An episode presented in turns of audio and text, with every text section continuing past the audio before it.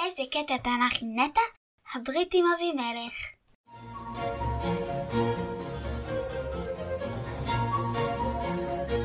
איזה קטע? תנ"ך עם נטע.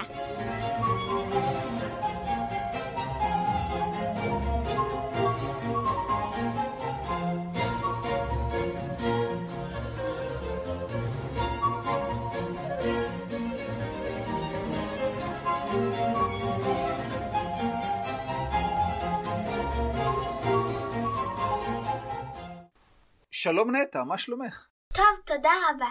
מה שלומך? מעולה. על מה נדבר היום? נדבר על הברית שכרת אברהם עם אבימלך מלך גרר, וחוץ מזה, ביום שהפרק הזה עולה, יש אירוע חשוב. כן, היום הולדת שלי! מזל טוב. היום יום הולדת, היום יום הולדת, היום יום הולדת, גם לי גם לך. תודה. שנעבור לפרק? בשמחה.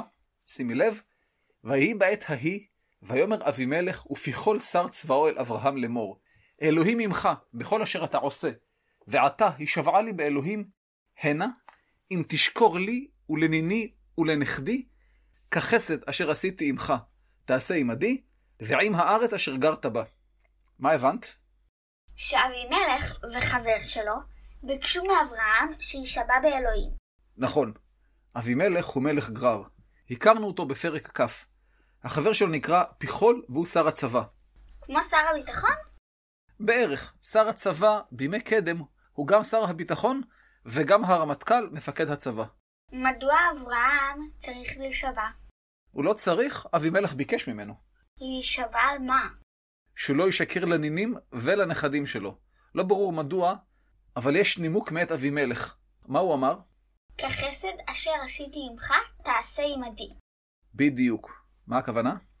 אבימלך עשה חסד לאברהם, אז כדי שיהיה איזון, אברהם התבקש לעשות חסד עם אבימלך. איזה חסד זה? לא ברור, כנראה הכוונה לכך שאבימלך לא פגע בשרה אימנו או משהו כזה. ויש המשך. ועם הארץ אשר גרת בה. נכון, החסד, מה שלא יהיה, הוא גם לאבימלך וגם לארץ בה אברהם גר. מה הכוונה חסד לארץ? אני מבינה שהכוונה היא ליושבי הארץ. כלומר, למי שגרים עם אברהם, לשכנים שלו. בדיוק. בואי נמשיך. ויאמר אברהם, אנוכי שווה. יפה. אברהם הסכים, אבל זה לא כל כך פשוט. מה הכוונה? יש המשך, שימי לב. ויוכיח אברהם את אבימלך על אודות באר המים אשר גזלו עבדי אבימלך. מה הבנת? שאברהם הוכיח את אבימלך בקשר לבאר מים, שהעבדים של אבימלך גזלו. נכון. מה הכוונה הוכיח את? הוכיח לו שהעבדים שלו גזלו את הבאר. לא בדיוק. בלשון המקרא, להוכיח את משמעו להתלונן, להטיף מוסר וכדומה. אז אברהם התלונן שעבדי אבימלך גזלו באר מים? גזלו ממי? מאברהם? כך זה נראה. מתי הם גזלו את הבאר? אני לא זוכרת את הסיפור הזה. צודקת. אין זכר לסיפור הזה, אבל סביר שזה קשור לאירועי הפרק הקודם. עת אבימלך לקח את שרה. אולי עבדי אבימלך לקחו באר של אברהם. רגע, רק עכשיו אברהם הגיע לגרר, וכבר יש לו באר? מה, ככה מחלקים בארות לכל אחד? מה אם זה לא דבר יקר? קודם כל, את צודקת, כמו אמא שלך, ובאמת יש פה פריט מידע לא ברור. בהמשך סופר שאברהם חפר בארות באזור, ועבדי אבימלך לקחו לו אותן. זה מה שנקרא הבטה לאחור. מה הכוונה? קרה משהו, לא סיפרו לנו על זה, אבל אחרי זה מזכירים את זה כחלק מהתפתחות העלילה. בלועזית זה נקרא פלשבק, כלומר הבטה לאחור. בנקודת זמן מסוימת בסיפור, מביטים אחורה ומקבלים מידע חדש. מעניין מאוד. בואי נקרא את ההמשך. ויאמר אבימלך, לא ידעתי מי עשה את הדבר הזה, וגם אתה לא הגדת לי, וגם אנוכי לא שמעתי בלתי היום. אבימלך הכחיש? בדיוק, הוא אמר, לא ידעתי, הוא לא ידע מי עשה את זה, ויש פה האשמה עקיפה כלפי אברהם. באמת? מה? וגם אתה לא הגדת לי, אברהם לא אמר לו. הגדת לי זה אמרת לי? בדיוק, להגיד ולומר הם פעלים נרדפים. כיום, הפועל להגיד משמש בעיקר בזמן עתיד, אגיד, תגיד, נגיד וכיוצא בזה. אבל פעם הפועל היה בשימוש בשאר הזמנים, כמו פה. איך קוראים למי שמנבט את העתיד? מגדת עתידת. יפה. ואיך קוראים לספר שקוראים בליל הסדר? הגדה של פסח. בדיוק, הגדה מלשון להגיד ולא אגדה בלשון סיפור עם. אבל לא רק שאברהם לא גילה דבר וחצי דבר לאבימלך, אלא יש עוד תוספת. גם אבימלך שמע על זה בפעם הראשונה באותו יום שאברהם גילה לו. בדיוק, אבימלך טען לניקיון כפיו, כי הוא לא ידע. אברהם לא גילה לו. איש לא גילה לו, אז הוא לא אשם. אתה מאמין לאבימלך? אני מאמין לו, הלא ראינו. כאשר הוא לקח את שרה בתמימות, מיד הוא השיב אותה כשנודע לו שהיא אישה נשואה. אבל זה לא באמת חשוב האם אני מאמין לו, אלא האם אברהם האמין לו. ואברהם האמין לו. הגידי את, מה כתוב? ויקח אברהם צאן ובקר, ויתן לאבימלך, ויכרתו שניהם ברית. נראה לי שכן, הוא נתן לו צאן ובקר, ושניהם כרתו ברית, נכון, מה זה צאן? כבשים ועזים, ומה זה בקר? פרות, כמו בשר בקר בסופר. בדיוק. מה יש לנו במילה ויכרתו? וו ההיפוך, יכרתו בעתיד, פלוס וו ההיפוך שווה כרתו. רגע, מה זה לכרות ברית? את מי חותכים? הרי לכרות זה כמו לחתוך, כריתת עצים למשל. שאלה טובה. לא ברור באמת, וישנן שתי השערות נפוצות.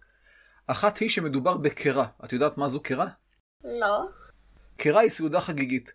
כלומר, את הברית חתמו בקרה, לכן כורתים ברית, מלשון קרה. ומה הדעה השנייה?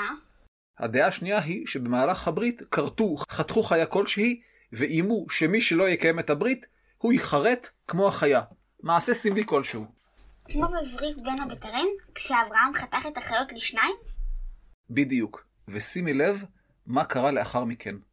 ויצב אברהם את שבע כבשות הצאן לבדהן, ויאמר אבימלך אל אברהם, מה הן השבע כבשות האלה, אשר הצבת לבדנה?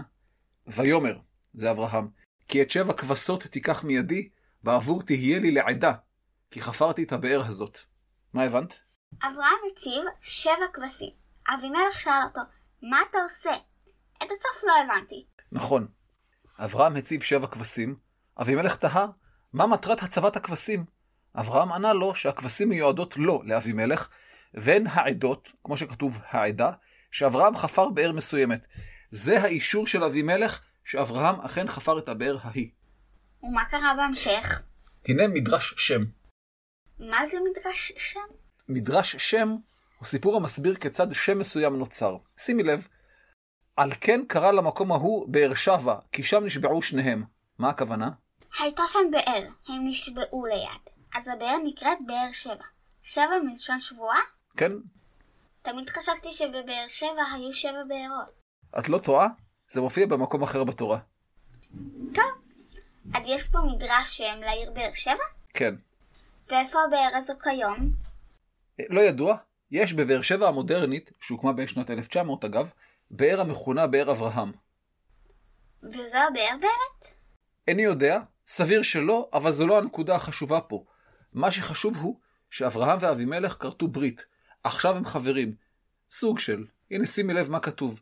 ויכרתו ברית בבאר שבע, ויקם אבימלך ופיכול שר צבאו, וישובו לארץ פלישתים. אבימלך ושר הצבא שלו, פיכול, בדיוק, עזבו את באר שבע וחזרו אל ארצם. אמת. והנה הסיום. והייתה אשל בבאר שבע, ויקראו שם בשם אדוני אל עולם, ויגר אברהם בארץ פלישתים ימים רבים. הוא נטע עץ אשל וקרא בשם אדוני. מה הכוונה? כפי הנראה הוא נטע עץ, ולידו בנה מזבח לכבוד אדוני. והוא נשאר לגור שם ימים רבים. מה הכוונה ימים רבים? כמה שנים, לא נאמר בדיוק, אבל תקופה ממושכת למדי. ומה קרה הלאה? זה סוף הפרק. להתראות אבא. להתראות נטע, איך היה? כיף. ועכשיו, תראה לי איך אתה עושה את הסמיילי.